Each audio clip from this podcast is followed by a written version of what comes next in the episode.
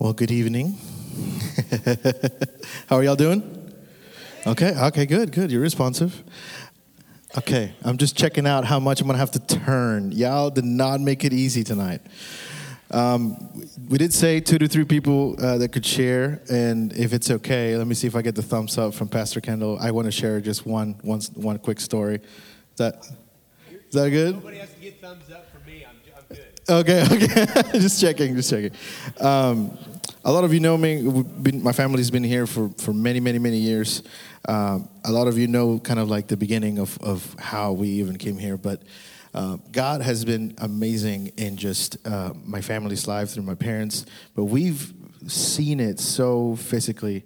Uh, it is, has been so visible through the life of, of my youngest sister, Linda, who you know usually sits on this side. Um, but you know, uh, a lot of people don't don't know exactly what went on uh, when she was given. My mom was given this diagnosis that she was gonna, she was not gonna make it. Um, my mom, being pregnant, uh, something happened that she felt um, just not well. We ended up going to the doctor, to the clinic, is what they called it. Uh, this is in Mexico. This is many, many, many years ago. Uh, but I remember walking with my mom all the way to the clinic for about an hour and a half. So you just imagine a pregnant woman, seven months pregnant, walking for an hour and a half with two children, one still in arms. and we go into this clinic, and she gets. Um, uh, she she goes she's seen and I'm waiting in the bench with Betsy. Um, I don't remember how old she was at the time, but then Dad shows up uh, like half an hour later. And he's like, "Hey, we're going. Your mom has been transferred to the hospital," and we go, and we get there, and Dad goes into the uh, hospital. I'm not allowed in. He comes back like 45 minutes later, and says, um, "They're making me choose your mom or your or your sister," and I. I can't. I can't choose. And I just remember dad saying, We need to pray. And I remember that being the, the, the very first time, maybe not the first time, but it was a very clear marker of what do we do when we don't know what to do. First thing that we ought to do.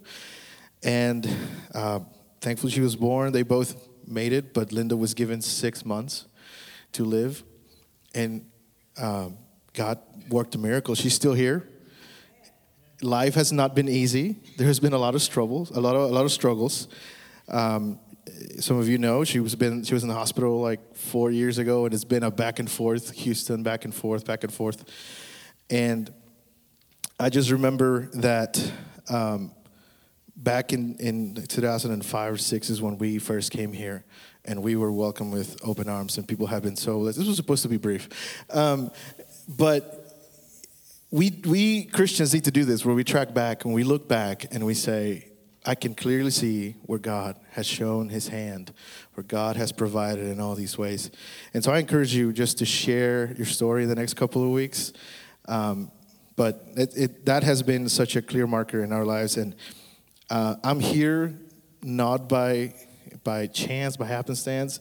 God knew, God ordains, and each one of you is here because God does and God ordains. And so that's my story. Now I'm going to flip to the teaching time, okay? All right. so if you have your Bibles, open up your Bibles to uh, the book of John, chapter 4. Uh, you probably looked at the title and you're wondering, huh, I wonder what we're going to be studying, seeking what matters to God. Well, we really uh, got this from, from a book we were reading, but this really comes from John chapter 4, um, verse 21 through 24. And some of you know this is where. Um, this is, this is where Jesus has a conversation with a Samaritan woman. And we're not going to dive into what that means. Uh, the, the, the, woman was Samaritan, uh, Jesus was a Jew. But what we want to focus on is what is said from Jesus to the woman because it becomes an issue of worship. Um, she begins to ask, like, how come, how come that you guys say, you Jews say, this is where we ought to be worshiping, and that we are wrong, but you know, we, we're doing what we want to do. And look at verse 21. It says, uh, John chapter 4, verse 21. This is Jesus said to the woman, Woman, believe me, the hour is coming when neither on this mountain nor in Jerusalem you will worship, you will worship the Father. Verse 22 You worship what you do not know. We worship what we know, for salvation is from the Jews. Verse 23. But the hour is coming and is now here when true worshipers will worship the Father in spirit and in truth, for the Father is seeking such people to worship him. God is spirit, and those who worship him must worship him in spirit and in truth. And so the Father is seeking true worshipers. So, what matters to God? Okay, I'm gonna do it again. What matters to God? True worshipers, that's right. And so, the next four weeks, we're gonna be studying what does it mean to be a true worshiper. If that is what God is seeking, God the Father is seeking, then what must we do? What was me? What must we seek in order to be true worshipers? And uh, we got to know that, that what is happening here has been an ongoing conversation for a long time. If you look at your Bible, this side is thicker than the other side, right? So there is a history, there's something going on. Everything has a beginning. All characters in a story have a beginning. And understanding those beginnings provides information and context uh, about why things came to be the way they are. And, and we can clearly see this in pop culture. So I'm going to give you some pop culture references to kind of help us uh, just understand this and set the backdrop. But in pop culture, we have superheroes, right? Does anybody know what a superhero is? Okay, I'm going to need your help. I need to know who this person is. Man, y'all don't sound confident about this. Like, I think I think it's Superman, but what? Lego. Okay, good, good, good. There we go. So Superman, right? Did Superman was was he born Superman? No. Okay, so he had a, a he was somebody before becoming Superman, somebody different. What happened? Okay, okay. I, I hear different answers. He came in. UFOs, folks. That's where we are. No, he he came from a different planet. There was tragedy before that, but before he became Superman, he was somebody else, right? He, he had not yet become Superman. There was a beginning, there was something else before. What about this next character? Thank you, Megan. yes, Lego Spider Man. So, Spider Man, was he born, you know, shooting webs? No, what, just a normal person, right? Before that? Yeah. And then, and then what happened? Spider, okay, okay. And then, and then who died? Spoiler alert for you guys. and he lives his life according to what his uncle told him, right? So he was somebody before, something happens, and he changes. What about this next person? I was really hoping the bats were gonna fly when that. Okay, so same thing, right? He had a beginning. There was a tragedy that happened, and then that set the path for his life to fight for justice for the oppressed and living in the dark and dressed as a bat for some reason we don't know. But but each one of them had a beginning, a set of circumstances that define who they are and what they do. Worshippers is the same way. We had a beginning. And sometimes I think we overlook this beginning. The, our beginning starts in Genesis. Genesis means beginning. Genesis 1 1 says, In the beginning, God. And I know that's probably not part of your daily devotional, but I think oftentimes it's good to go back and read that. Before anything was, God already existed. It's not in the beginning Adam, it's not in the beginning earth or the universe. No, before anything came to be, God already was in existence, complete, independent, and in perfect harmony Father, Son, and Holy Spirit. And out of his own desire to display his glory, and have us share in his glory. He created the universe. He created a galaxy that we call Oh, that didn't sound very confident. Yes, the Milky Way. He created our solar system and a planet called Earth and even a garden called Eden. Good job. This is kind of a pop quiz, so just bear with me here. Um, and he created man and woman. He created Adam and Eve.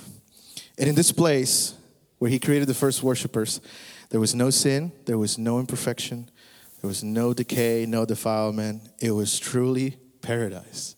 Doesn't that, doesn't that sound nice? but it was not the place that made it paradise or that made it perfect. It was the presence of God. The Bible tells us that God's presence dwelt uh, amongst Adam and Eve that they would walk with him in the morning. Um, the writer Bob Kauflin says that Adam and Eve breathed, ate, slept, and labored uh, uh, amongst God to exalt the goodness and greatness of God. So everything they did revolved around God. Their lives were lived for and through God.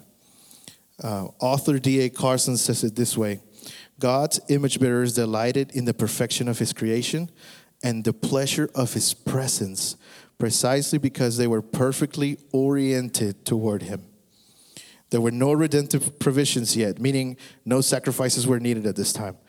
Uh, so they, they had not yet been disclosed, for none were needed. There was no need to exhort human beings to worship. And I thought that was very interesting that there was no need to tell people, hey, you need to come to church. Hey, you need to uh, exalt the Lord. You need to praise the Lord. Rather, their existence revolved around God who had made them. So I, I just, that line, they were perfectly oriented toward God. I think it's so important. But what happened? Sin. There was a serpent, right? What did the serpent do? Removed, tempted them, it removed their gaze. They were fixed on God and they got distracted by creation itself. By eating of the fruit, they reoriented their longings and their desires.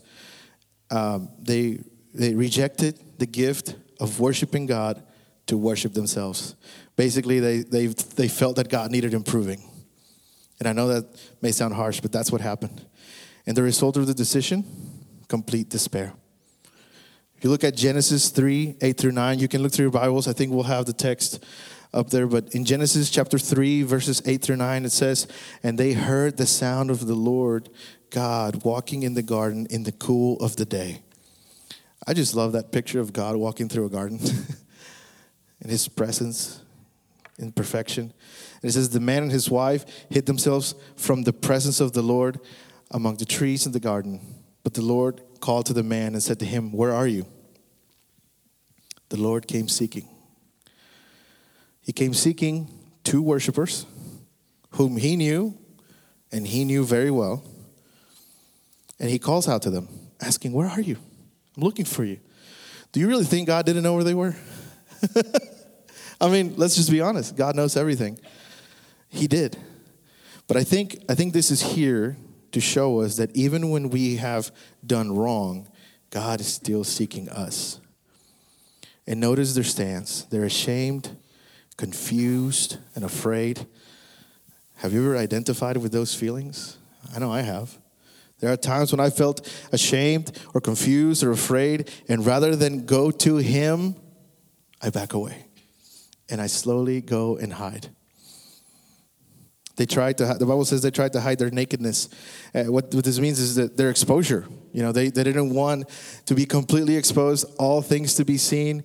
How many of us do we try to hide things from other people because we don't want our true selves to be seen?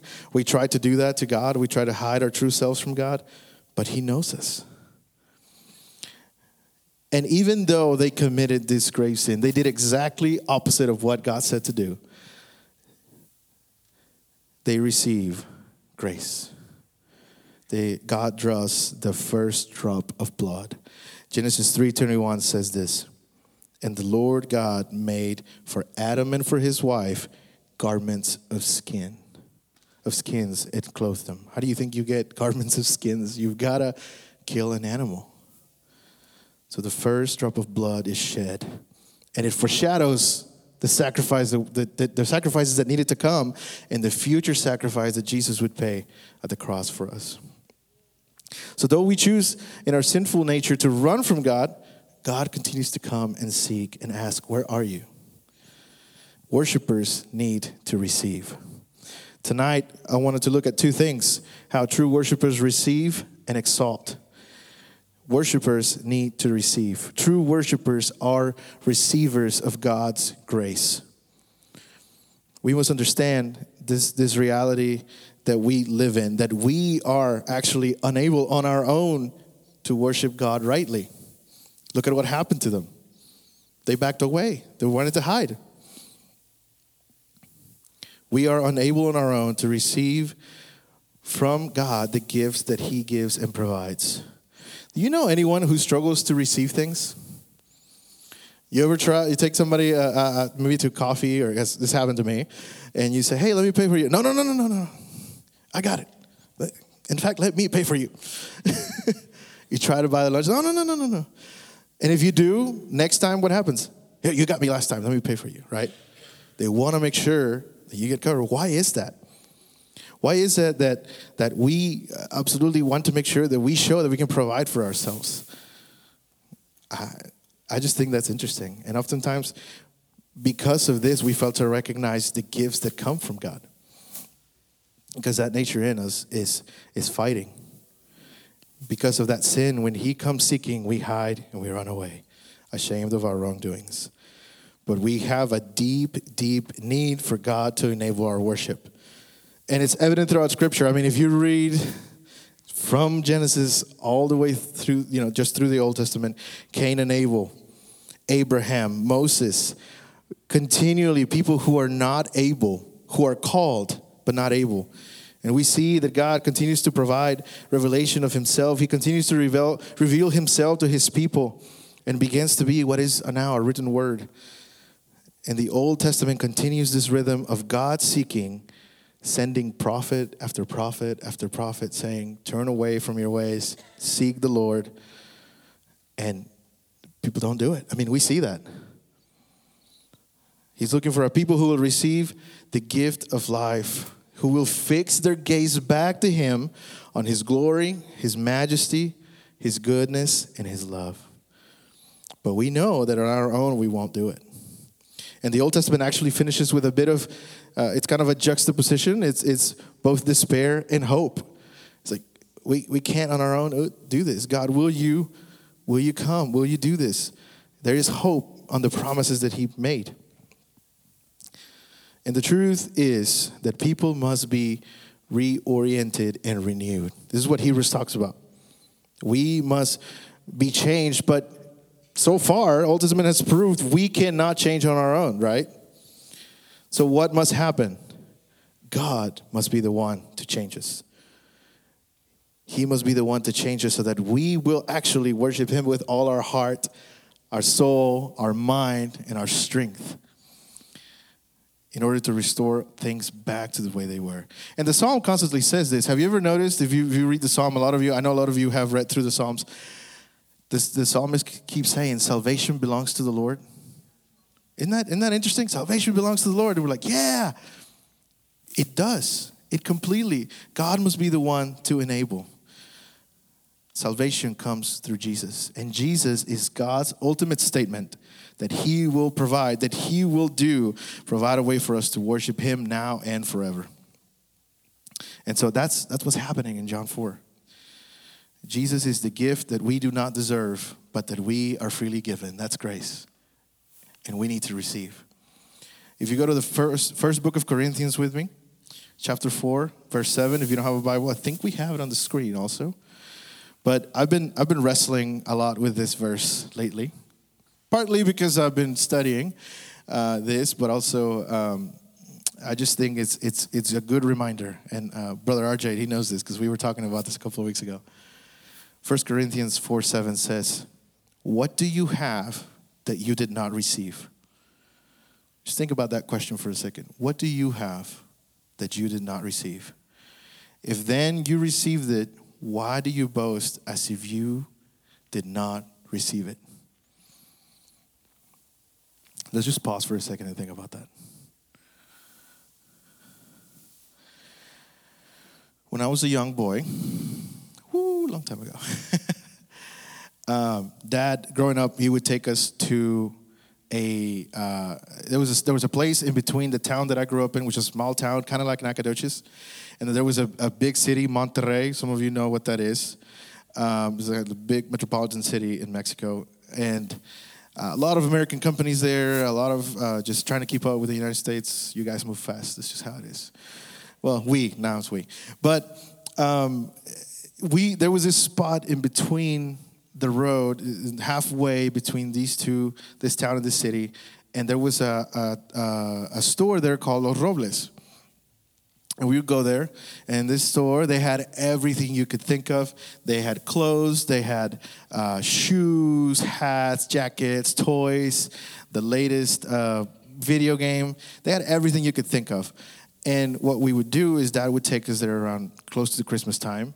Around Christmas time, a lot of people get bonuses, and so Dad would get this bonus, and he would take us to pick uh, a new what, what do you call it outfit um, I'm, man, yeah, I think that is right. Yeah, just work with me here. I'm work. I'm, I'm nervous, and so there was this. The, you know, we would get everything new, and and we get our pick of it. Like we really could just go around and grab whatever we wanted, and then he would at the end pay a big sum of money. All of his bonus would you know go away, but he was providing that for us.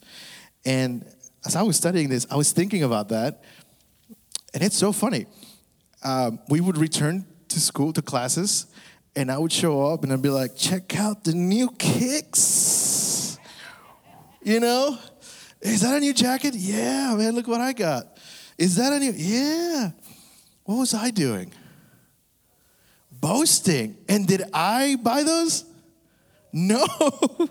they were given to me by my dad who loved me and, and sought to protect me, to provide for me. But here I was, like, check it out, check it out. You know? Um, and I think about that. I just think how funny, and and I hope I'm not doing that anymore. but um, you know, uh, my father he, he, loved us so much, and he, he still does. But he always sought to provide for us, to take care of us. So much so that one day I walked in his room and I caught him taking off his socks, and they had holes. And I was like, wow. Like I just I I didn't comprehend, but now I think about it and I understand just the love of a parent not fully, but I can see it. And I'm like, if that's my earthly father, how much more will does my heavenly father love me? I mean, if you just think about that for a second, God's love is so abounding. It's incomprehensible. More than anything we can imagine, He sent His Son to die for us. I mean, just think about that. But for thousands of years, the Lord has been seeking seeking all those who are willing to receive the gift of worship in Him. And many offerings have been given. We, we can see all through that, but they can be tainted with self reliance. They can be tainted with perhaps a little bit of self exaltation. Did you see how I did for the Lord? Did you see how I gave? But Jesus, you know, but Jesus empties himself to bring glory to the Father on our behalf. Even he who is highly exalted humbled himself and lived a perfect life, died on the cross in our place, and resurrected and ascended to assure us, all of us, that we can trust in his name and be numbered among the worshipers of God. So, this is important. The Lord is seeking those who are willing to receive this gift of worshiping him. We are unable on our own to worship God apart from His grace. And not only are we unable to worship God apart from His grace, sometimes we don't even know. We don't even know who it is that we're worshiping. God has to be the one to tell us. Now, for us as believers, we know. But we, when we don't know, we need somebody to tell us. And He has. He has told us Himself through His Word, right here. Through worship is always a response to God's word. And God's word contains his character, his purpose, his plan, everything that we need to know about him. It's right here. God's word is foundational. And I love how uh, Bob Kauflin puts it. He says, Scripture provides doctrinal fuel for our emotional fire.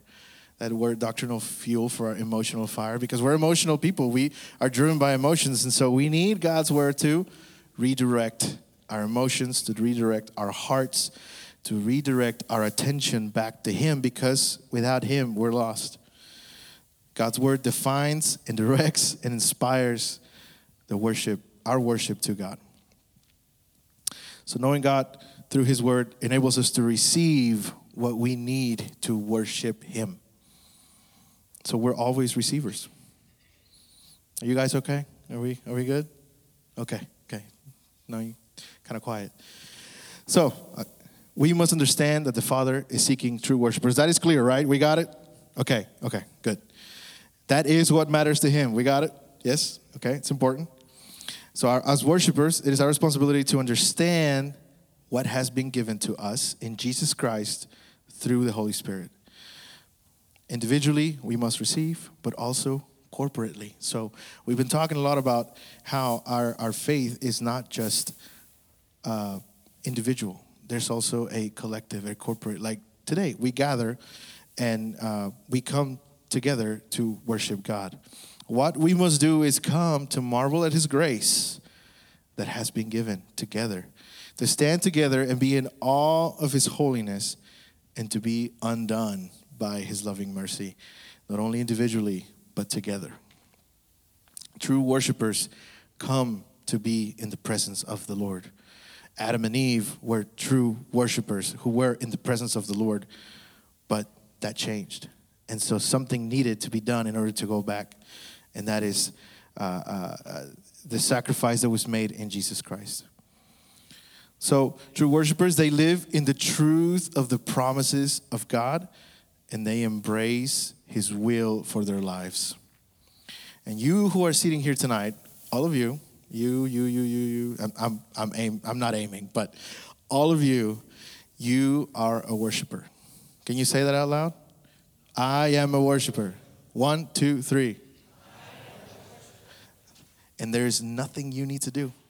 There's nothing you can do but receive, rejoice, and worship. And so, what happens? What happens when we receive? What do we do when we receive a gift? We say, Thank you, thank you, thank you.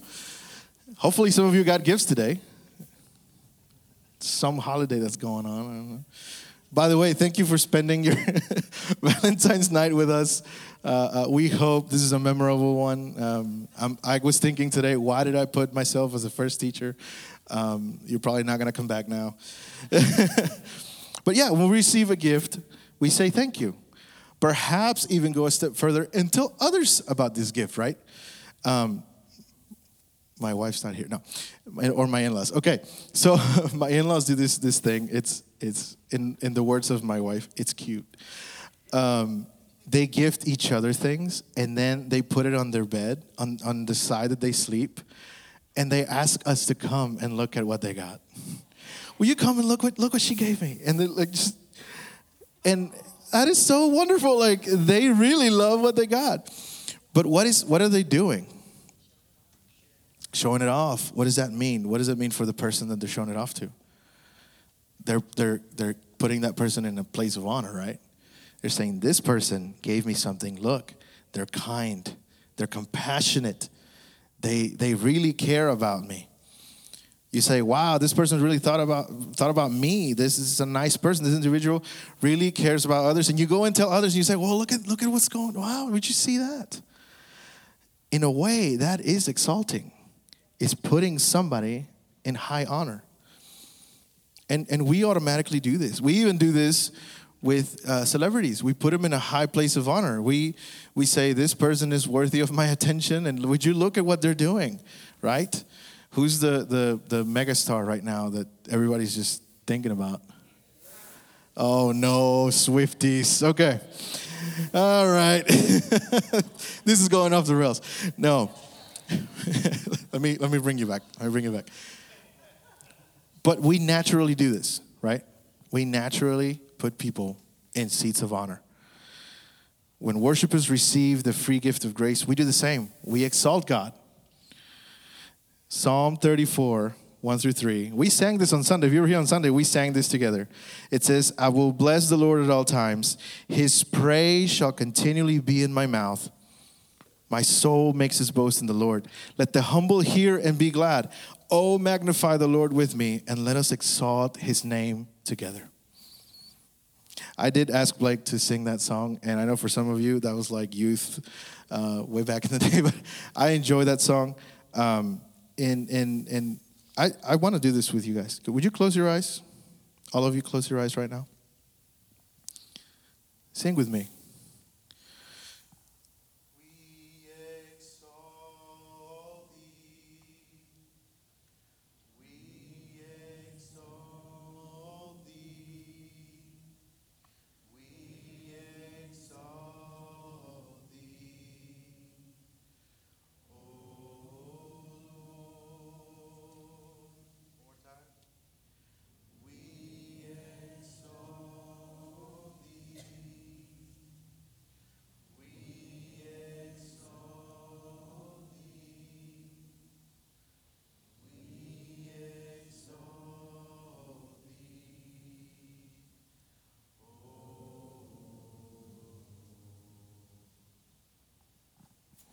You may open your eyes.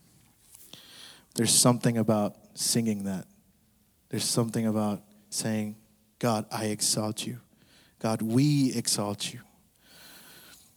However, we would be deceived to think that that is the only thing we ought to do, that singing is the same as doing. We must exalt God not only with our words, with our song, but also with our deeds, with our actions. If I tell my wife, I love you, but I never show her, I never wash the dishes when she tells me to or when she asks me to, if, and I actually did this last night, if I, if I say, hey, I got the dishes, and then I forget, next day, oh, I'm sorry I didn't get them, I'll get them this time, and I don't get them. And then the third day, I say, I promise I will get the dishes, and I don't. What do you think she's gonna think next time I say, I'll get them? You ain't gonna do it? You haven't done it last three times. What do you think? What about if I if I go up to her and said, I hug you, and I just pass her by? I hug you. Am I hugging her? But I'm saying it. I said it, right? What's wrong there? No action. The words that come out of my lips do not match the action in my heart or even my physical action.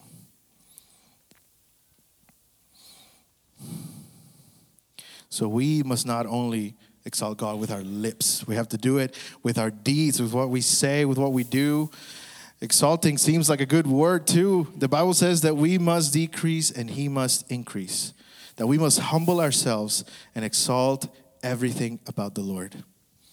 And so you're like, well, other than singing, what does that look like to exalt God? Well, we exalt God with our hearts, through our thoughts, what we think, every thought that we have, through our love, how we love people, how we love Him, through our faith, individual and corporate, through our gratefulness. Are we thankful for all the things that we have received? I think First Corinthians just hits it right in the heart through our longing. Have you ever thought about this? Do you long for Jesus' return? Or are you afraid of his return because you like it here? Have you ever thought about that? Do you think about, or you just avoid revelation because it's scary? We need to exalt God with our actions, through our willing obedience, through our praise, through our speech. What is our speech like when we're in church and when we're not in church? Through this through our service. And by the way, unashamedly, I'm going to plug Mission NAC here. Um, we're going to be serving, and we've been doing a great job uh, with our community outreach. But that's how we do that. That's how we exalt the Lord by going to places and doing good deeds for people and showing them that we love them because of who loves us. And we exalt God in our actions through our faithful wit- witness. And let me tell you, that sharing your stories We've heard many other stories. Some of you that are, that are bringing people, you're inviting them. You're like, come, come and see what the Lord has done because it's not what we're doing. It's not what the staff is doing. It's not what the elders is doing. It's what God is doing. It's what God is doing, not that what any of us is doing. And lastly, I think we exalt God in our actions by never moving away from the gospel and by standing firm on the truth. So the title of the story, uh, the story, uh, not story, study. Goodness, English is hard. Um, it really is. The title of the study is Seeking What Matters to God. And I hope today you have begun to understand that God is seeking true worshipers who will worship Him in spirit and in truth. So, in that worship is an important matter to God, and it is deeper than just a song. For those of you who are wondering about the last two blanks, I got you. Worship in the wrong direction is idolatry. And this is why it's so important. Worship in the wrong direction is idolatry. When we worship an idol, we're saying we find our fulfillment in that. It consoles us, it protects us. That all can be provided by that idol because we have fixed our gaze from God to that idol. And we're saying, You, whatever that thing may be, are worthy of our time, our strength, our energy, and even our affections. We, we come to love. You know, uh, we, we have shared several times now through different uh, uh, sermons just how our affections are so connected to our hearts and to our minds and what we think and what we do and to our habits. We're, tell, we're telling that idol without saying it, You make me happy. When we should be saying to the Lord, You are the only thing that makes me happy. You are the only thing that provides my strength. You are the only thing that fulfills. You are it. So our whole focus and posture is bent because of sin. And so our worship must be pointed back to God. And so that's why it's crucial that we understand this, what it means to be a true worshiper. And I know I keep saying that, but we need to understand it. And lastly, and I'll be closing with this true worshipers receive the gift of grace found in Jesus Christ in response, and in response, exalt his name through every facet of their lives. Let me say that again. True worshipers receive the gift of grace found in Jesus Christ, and in response to that gift, they exalt his name through every facet of their lives, empowered by the Holy Spirit and in accordance to his word. So, true worshipers, they do what? Say it again. Exalt his name and receive. Okay, I'm to quiz you during the week. You're to be getting some text messages from me. I'm just kidding. uh, so you better answer fast. You can't look it up. But um, I hope you learned something tonight. We really want this to be practical. Next week, Pastor Kendall is to cover uh, a little more, and we're going to look at what does it mean for true worshipers to gather and edify. And I think it's going to be really good. So uh, I'd love to ask you to stand as we pray together and be dismissed for the night. I'm letting you out a little early. It's 724. Let's pray. God, we thank you. We thank you that, God, even though it is in our nature to run away, you continue seeking. God, we thank you um, that you provide for us in every way possible. May we be a people that receive that learn to receive, receive the, the gifts that you provide for us, Lord. And thank you for the wonderful gift that is Jesus Christ. Or may we now, forever and always, exalt your name. Lord, help us as we wrestle with these thoughts. Help us as we uh, just go about our way, about our week. May we not forget what your word says, but may we uh, in, in, internalize those and just wrestle with the truth of your word. And may we come out understanding that True worshipers need to receive and exalt. We thank you, Lord. We thank you for this time tonight. In Jesus' name we pray. Amen. You're dismissed. See you next week.